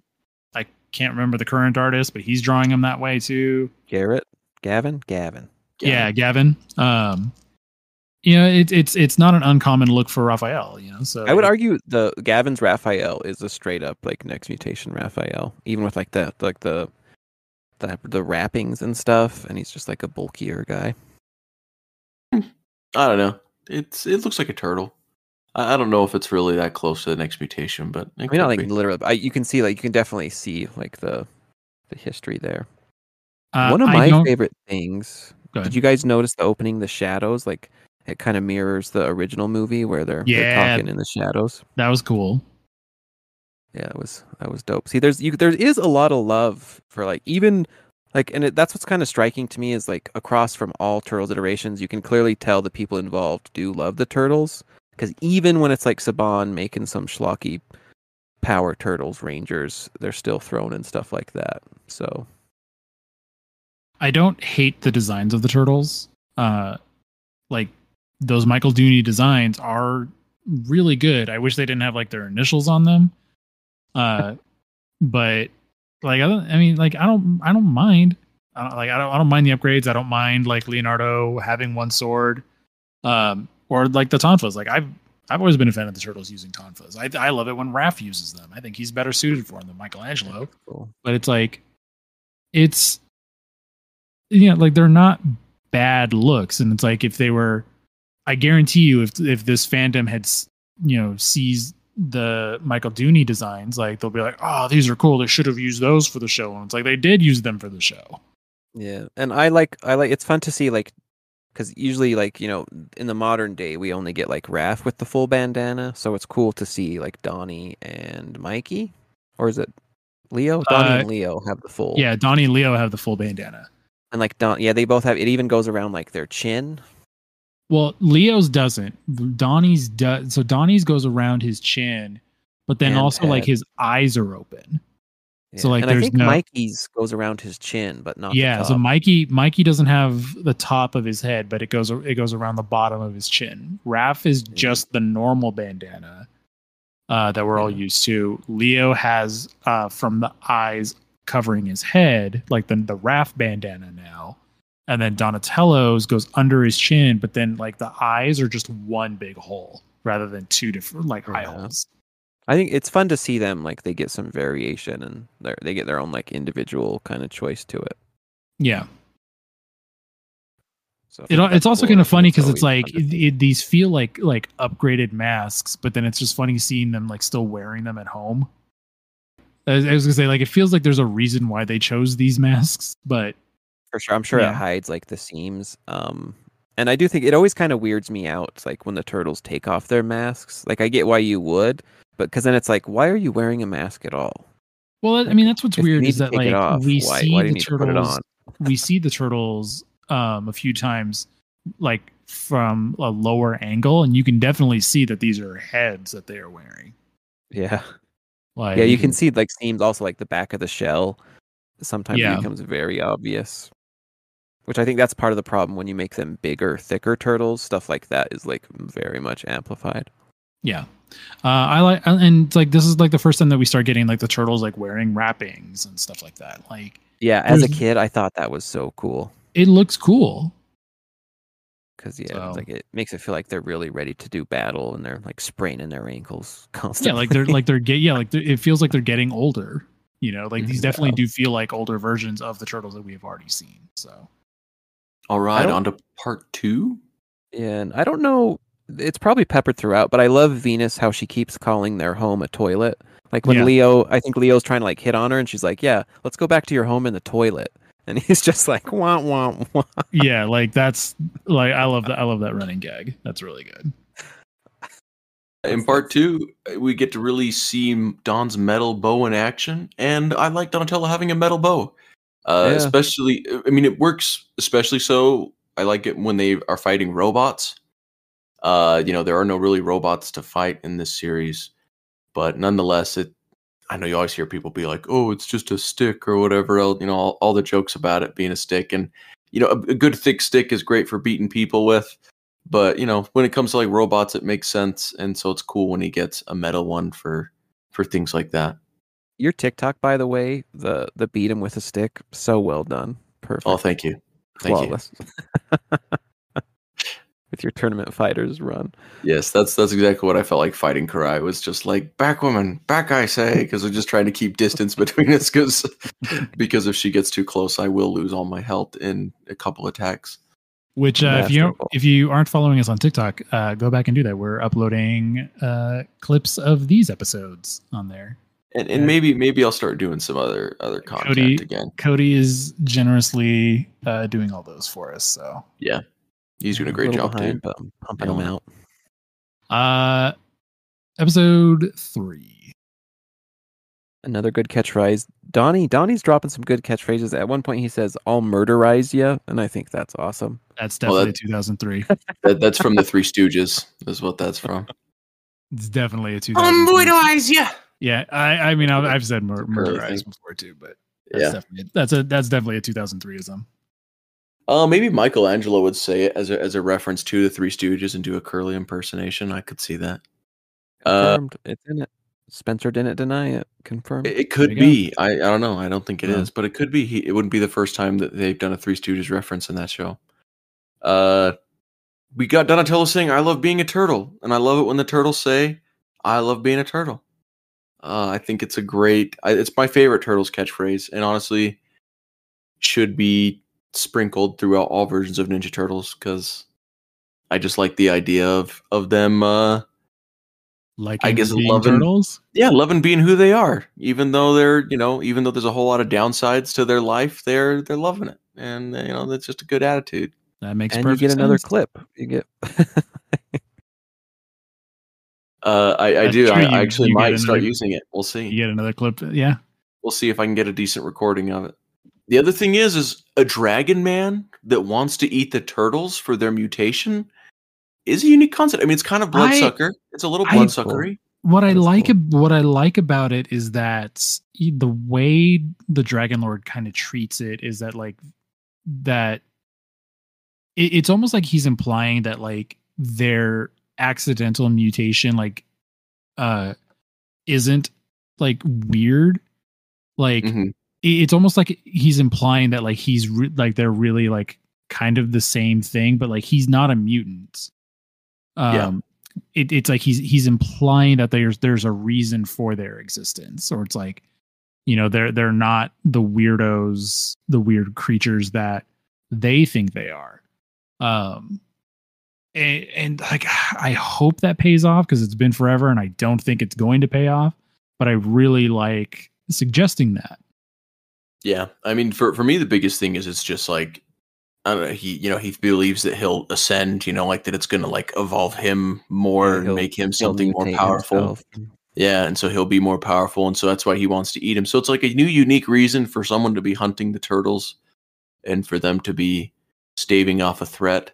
Which it's really Uh, not too crazy because in other iterations, you know, their blood mutates people. So yeah, hey, you know, I mean, this starts with Bloodsucker. So I mean, Bloodsucker is probably the original person to drink some of the turtle's blood and become mutated. yeah uh, and then he you know wants to drink the blood of the other turtles as well later on and they stop him from doing that of course but uh but it's, you know so it's kind of that idea but it's it's a good idea and it's a, a new one and he's got his own you know you got your own darth vader and his stormtroopers thing going on with him being the the leader and then having a bunch of of minion characters that are have their you know special design to them I it like the dynamic between him and Wick. I think that's super fun. yeah like wick wick is kind of fun is wick that like annoying little dragon thing Yeah, the little his little dragon lackey who steals a dog. All right. Well, it's I love being a turtle, so you can have it.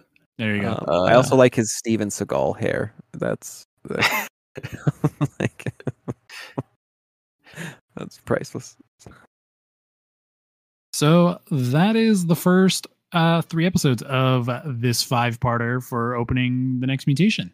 Uh, dare I say, better than we thought it was. No, no. It Yes, was, it was yes, about as and- as I thought it was going to be. Just as good, or if not better, than many '87 series episodes. I it was it was fun coming back to this um because it's I I have seen this uh, I think last time I watched this was like when it was on Netflix a couple of years ago. Um so coming back to it uh is fun. Um and I really I do I do really want to see how that amnesiac shredder like plot line like I want to see if that really holds up as how I remember it.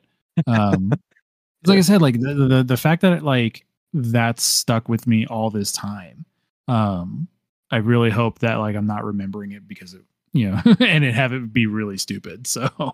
There, uh, there's but, an but knowing this show uh, maybe. Yeah, there's an episode of the Batman cartoon, like the, the the one that was like came after Batman the animated series that I'd watch when I was a kid.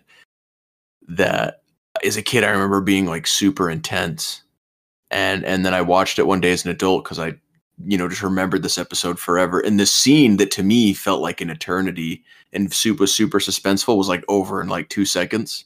Yeah, and was not the way I remembered it at all as a kid. yeah there's Uh, only was- one show that holds up. Courage the Cowardly Dog is just as disturbing as you thought it was as a child. There you go. Uh, so yeah, uh, check out uh, Teenage Mutant Turtles: The Next Mutation. Uh, you can watch along with us. Uh, I'm watching them all on YouTube. Uh, all episodes are there, or you can buy the DVDs. Um, they're out of print now, but uh, Spencer was able to get them. Yeah, they're they're a really good price on Amazon. The maybe the thing where you buy them both together in one single thing is more well is is expensive, but buying both the first and second DVD is pretty cheap. It's under ten bucks for each DVD. Yeah. So yeah. so there you go. Uh, on to the news. This is April O'Neil of Channel 6. Uh, so in news this week, today, August 31st, Teenage Mutant Ninja Turtles Shredder's Revenge, the DLC Dimension Shell Shock release on all the platforms that the game is currently on. Uh, I've already purchased it on Steam and my Switch. Uh, have you guys already gotten it? Yeah, I got yeah. it. I've been, I was playing it before before now. That's why I didn't have my summary written. Oh, I was I know. playing it a little bit too. Does Steam count as PC, and that means we can do crossplay, uh, or is it only. Xbox? Uh, No, no, you, you- have to buy it through the Microsoft Yeah. Store. In my experience, uh, so if Really? if they if they're playing it on their computer, buying it through the Microsoft Store, you can probably cross o- cross platform. but, But- since I bought it through Steam because I like Steam more than the Microsoft Store. And I and I bought it on the Switch. So Actually, you know what? I need to see if it came out on uh, iPhone. Because remember, the game was free if you had Netflix. um, if you had Netflix. oh yeah, So I gotta see if they added it for that because I don't know if they confirmed that if that DLC was coming to that. Um, but I haven't had a chance to play it yet. Like I, I loaded it up because the first thing I wanted to see was if you could play Usagi and Karai in the story mode, and you can. Hmm. Uh, they're actually they're just like Casey. They're stronger characters. They have um, they have an They have- extra they have- star. yeah, they have seven stars instead of six like the original six characters. So, um, so I mean they'll be fun. Like I've I've seen a lot of people really liking playing Usagi so far. I'm surprised how differently they do play. Like I was expecting just kind of like more or less like a palette swap, but they do actually feel very differently fighting. like Usagi, Usagi, I've seen like is very air combo-y. Like just a lot of air combos, and I I haven't seen a whole lot of Karai videos. Right, cool. Um, Yeah, they're I'm- adding. It's like they're adding in new mechanics that I wasn't expecting them to do. So Uh, like, there was also a free patch if you don't buy the DLC. There's a free update that adds skins for the game as well. Um, that makes sense because you unlock a bunch of skins, but there are a good number that are just by default too. yeah, because I haven't unlocked anything yet. So if you go to start up the story mode again, uh, it will. Um, once you select your character, then it gives you the option to uh, select a, the skin for them. Yeah. and so it was it was kind of neat um, seeing all the different ones that they that they added. Um, Rise Leo, baby. Yeah, you got Rise. Leo. You got all the Rise turtles, all the, all four of them. Like, and what's cool is like they and they uh like gave Donatello and Raph like the full bandanas. Um, eh, like you know they they colored in that area on the sprite, so I was like, oh, that's really neat. Um, but it's like you got the you got the movie versions, you got the two, 2012 versions, uh, you got the 2003 versions. What I thought wa- was funny for April is they, um, I think they gave her Rise April uh her costume, but they definitely did not make that April black, which is probably a good thing because that would have kind of been weird. Uh, I, I think I wish they would have done like um like they do in Smash Brothers, where sometimes like it's not just a color swap; it's just an actual like different sprite. I think that would have been neat, even if they kept Yeah, but I mean, the same but, move. but the fact that they didn't do that for anybody, they would have had to draw a whole new sprite just for that April. Like, I I I get what you're saying, but that from what they've said about how hard it was for them to animate all this stuff, they didn't. yeah, wouldn't- it, it, it is like a, a lot of work because then you have to make sure every frame and the way it interacts. Um. So, as of now, the uh mobile version from Netflix does not have the DLC. I do not see an option to purchase it. So uh, maybe, maybe there's not a way to do it. But um, don't worry, I'm not going to play with anybody on mobile. So need a controller, baby. Uh, but yeah, so that is out today uh, go purchase it support the game hopefully this does really well um, and we get more dlc or another type of game like this um, in other news uh, tomorrow september 1st so you know a week ago after this episode comes out uh, the mutant mayhem movie uh, has come out on digital so you can go purchase that on at all your video on demand places uh, apparently there's 40 minutes of like bonus footage Oh wow. that's interesting. so uh, I hope that is all included on the physical version. I have that one pre-ordered because I'd rather I'd rather have that on disc. But Um, Yeah, I, for some reason it weirds me out buying digital copies of movies. I'd rather because usually if you get the physical, you get like a digital copy anyways.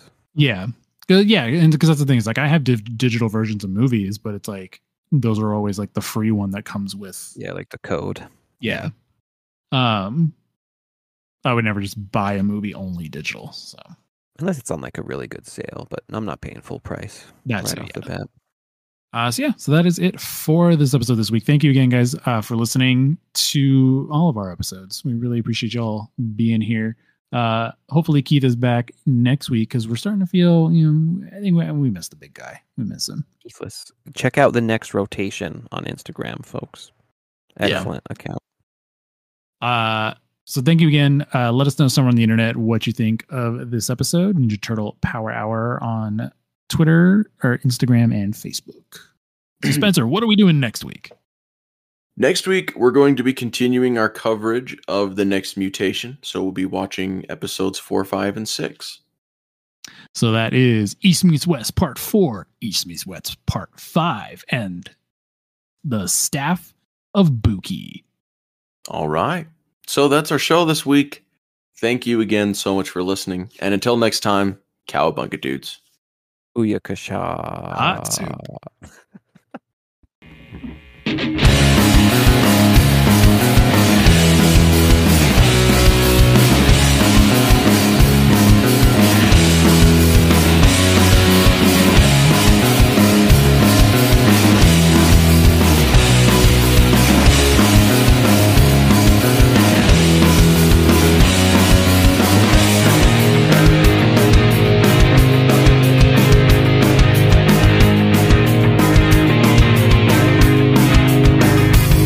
I uh, Oh, love bought a loose Turtle Titan figure off There we of the go. interwebs. Proud didn't, of you tell you. us, didn't you tell us that last week? I did. I sent. Well, I sent it in a in a message. We were talking. I was talking about Oh. like. I was like, you know what? I do want a Turtle Titan figure, and He so I, influenced himself to buy. I went. There you go. I went and I found a loose one. You know, it's even got a little bit of battle damage on it, but I don't really care. this is where uh, it starts, Spencer. This is the slippery slope. Yeah, next next is Nano. Just kidding. Nano. I'm gonna oh. I'm gonna collect all of the obscure 2003 characters. And- All and the ones I hate. Just go ahead. I'll get him, and I'll get Touch and Go. I don't even know if there's figures of those two. Did they make a Nano? I'm pretty sure. I'm pretty sure there's at least Oh, one version of it. Yeah, I think it's the big giant version. That's pretty cool. I really like Nano and in his design. I think I think it's a cool idea. I like the being made of junk and using the masks to express himself. Uh, that hexadecimal face. hmm Yeah, that is actually a really cool figure. Uh, And a You can get reboot one- reference. yeah, reboot is legit. And you can't tell me that's not straight up hexadecimal. I can't remember the timing on that, but I don't know what hexadecimal is, but but yeah. Hexadecimal. Um, she was a. She was. A, wasn't she a virus? Like megabyte. Yeah, I think so. I think though that show had like odd distinctions between them or reboot hexadecimal. But yeah, she had, she essentially just like uh Nano, she had like masks for a face that would switch. Um uh reboot was so good. You know what I I was realizing you, you kind of forget how far along CGI has been for a long time, right? hmm this reboot was god reboot was when i was a kid but i've been watching clone wars um and you're like wow that the quality on this is actually like pretty dang good for being so long ago i mean aside Yeah. the fact that you know lucasfilm and all their riches they could continually pump into it you know so they had like as much budget as they wanted to or as george would willing to fork over Yeah. but yeah, like it, it's really good, and it kind of makes me wonder why we don't have more CGI cartoons. I mean, we do. We got Bad Batch that's coming out every Yeah, that's true with Star Wars. every I was actually I thinking they Bad should they should keep Star Wars CGI. Yeah, I mean, I don't know. Like, like I, granted, I love the CGI stuff, but uh, and I, I love the cartoons because I yeah, I grew up watching the Clone Wars series, and so I still enjoy watching all those, except for except for the the what you call it, the Resistance series. That one kind of uh, that one's all right. Rebels. No, no, Rebels is good. Uh, I'm talking about the the one that stars Kaz that's in a different style of animation that's for Is a it very young audience. Yeah, I think it's just called Resistance. Star Wars Resistance. Yeah, Yeah, it's it's not very good. 'Cause I was It- watching. have it's you guys fine. seen? I mean, it's it's no worse than like the first two seasons of Clone Wars or Rebels. Like no, the first two seasons of Clone Wars and Rebels were the first two seasons of Better. Clone Wars were terrible. It wasn't until the Mortis arc when people were finally like, okay, Clone Wars is good. I don't know. I love terrible, but they are very much kind of like you know battle of the week kind of thing. They're yeah, You like because it's they're like kids. the They're series kids. trying show. to like find its footing, you know, and like Mm-hmm. it's it's kind of like Beast Wars season one, where it's very much like we're selling toys before then they they're like, now we want to tell like legit thing is, though, stories. is like as a kid, I just wanted to see the clones in battle. Like that's that was it. You know, the clones and the droids in battle, and so that's what I got. You know, It so is I, really interesting, like seeing these things as kids and then adults. I've gone through this with, um, you know, now with like You know, the like- next mutation, where I'm watching it under like a different I light. like the '87 series too. Hmm. but but season one of Clone Wars does have good stuff. Like it's got rookies. It's got yeah, like Rookies is a great episode. yeah, my rookies is a great episode. Lair of Grievous is a that good episode the rookies one, that's the one with like Jabba the Hutt's son, right? No, No. Rookie- Rookies is like the third or fourth episode. I'm, I'm mixing where- it in my head. Uh, I don't know why I conflated them. It's the one with like just the clones, and I think it's the way. I, I think it's because it's like this, like they have like a similar like color palette and like the planets they're on. Um, that one, Uh, that one was good. I know what you're talking about. Yeah, um, Kind of like but yeah. bluish space. yeah, like everything's blue. Um, it, it kept striking me like how like because they keep talking about like Jabba the Hutt's son dying, and it's like, good God, like, like Anakin and Ahsoka are kind of they're kind of doing like kind of like the schlocky like oh you know like little buddy little buddy comedy as they're like we can't let him die, and it's like Jesus, like he's. Like he's a little Yeah. baby, and you're talking about like, oh, if he dies, Hutt's gonna be mad. It's like, yeah, you think? Like, wild but it is pretty good though my one peeve was like they don't make it clear on disney plus that you should watch the clone wars movie first which i find super annoying yeah, because it Yeah. can't be that hard to just when you when you select to watch clone wars as a series for them to just shoehorn in the movie as the first before the first episodes yeah. I also think it's better to watch the series in chronological order instead of release order. no no With i the Clone Wars. no no no Mm-mm. I'm not talking about all of Star Wars. I'm talking about specifically the Clone Wars TV series. Uh, no i know and Huh. like again right if if you could if i could go onto disney plus and select it and it gave you like an option to watch it in that order for you hmm sure but i'm not i'm not gonna because i like i googled it briefly because i was talking with like mike about it there, there's no way i'm gonna like plan it out myself and like bounce around selecting the episodes no can't do it Fair enough. Fair enough. like I could see how it is, how it would be magical and awesome. Though I do also think there is something to like watching something how it originally came out and getting that experience. hmm And there is something to that kind of um I do also very much like enjoy like anthology shows. Um Yeah. or but have, are you familiar with like Malazan, No. that fantasy series? Uh-uh. Um, I haven't read all of it. I've only read like a few books because it's very dense. But it's essentially like a, a book series that treats it as if like you're reading history. So like they'll just they'll just drop like the different books and stories just kind of out of context. And so even though it's part of one cohesive thing, it's like as if you're reading about like ancient Rome and you're like, oh, let me read about a different part of Egypt or a different era in Greece and whatnot. And so it's all history and it's all connected, but it's not like smoothly flowing. So I kind of hmm. like the idea of watching something like Clone Wars that way, even though it, it does get annoying when people are like, "Oh no, this arc actually goes with this one," and if you watch it all together, it's more impactful.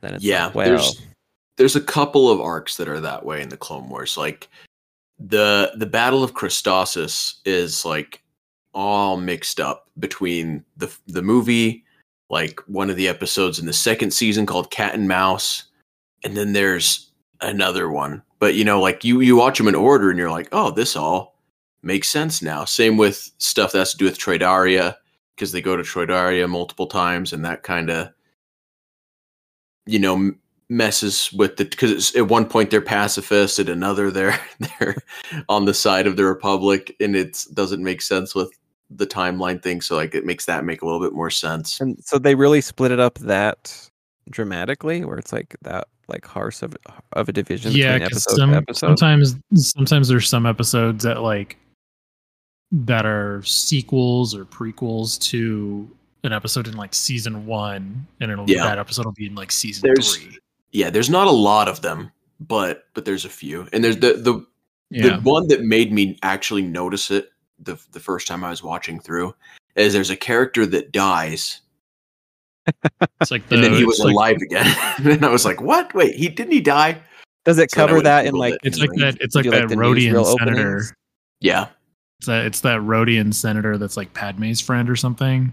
yeah, He like Um, dies in season one and then like comes back in season three, and you're like, what? Yeah. And then he's and then he's like, and they're like, oh no, this episode takes place before that one. Yeah. Onaconda Farr is his name, something like that. Yeah. Onaconda. they were I, I assume they were going for like the serial kind of feel where it's like oh you're just watching whatever movie that they had at the time Yeah, like Mm-hmm. it literally opened. That's that's the whole like yeah narration at the beginning of every episode. We're like, war has come to the republic, and it's like that's the that that's to evoke those old timey serials. Mhm. So yeah yeah which i love that but it's also it's like yeah i have the conflicting part of me it's like the same person who like will read comics as soon as they come out no matter the order and the person who likes to buy like the trade hardcovers that has ordered them all nice and puts the arcs all together Yeah. anyway, let's let's uh Get cracking. let's get the show on the road. Let's put some pepperonis on this pineapple pizza